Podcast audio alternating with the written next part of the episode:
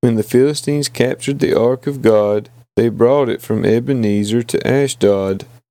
Then the Philistines took the ark of God and brought it into the house of Dagon and set it up beside Dagon.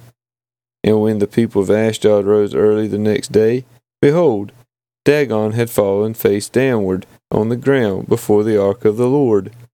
So they took Dagon and put him back in his place. But when they rose early on the next morning, behold, Dagon had fallen face downward on the ground before the ark of the Lord. And the head of Dagon and both his hands were lying cut off on the threshold. Only the trunk of Dagon was left to him. This is why the priest of Dagon and all who enter the house of Dagon do not tread on the threshold of Dagon in Ashdod to this day. The hand of the Lord was heavy against the people of Ashdod, and he terrified and afflicted them with tumors, both Ashdod and its territory.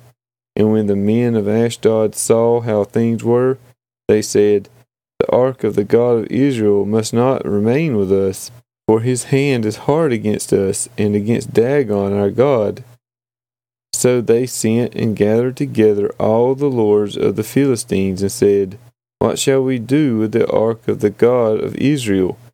They answered, Let the ark of the God of Israel be brought around to Gath. So they brought the ark of the God of Israel there.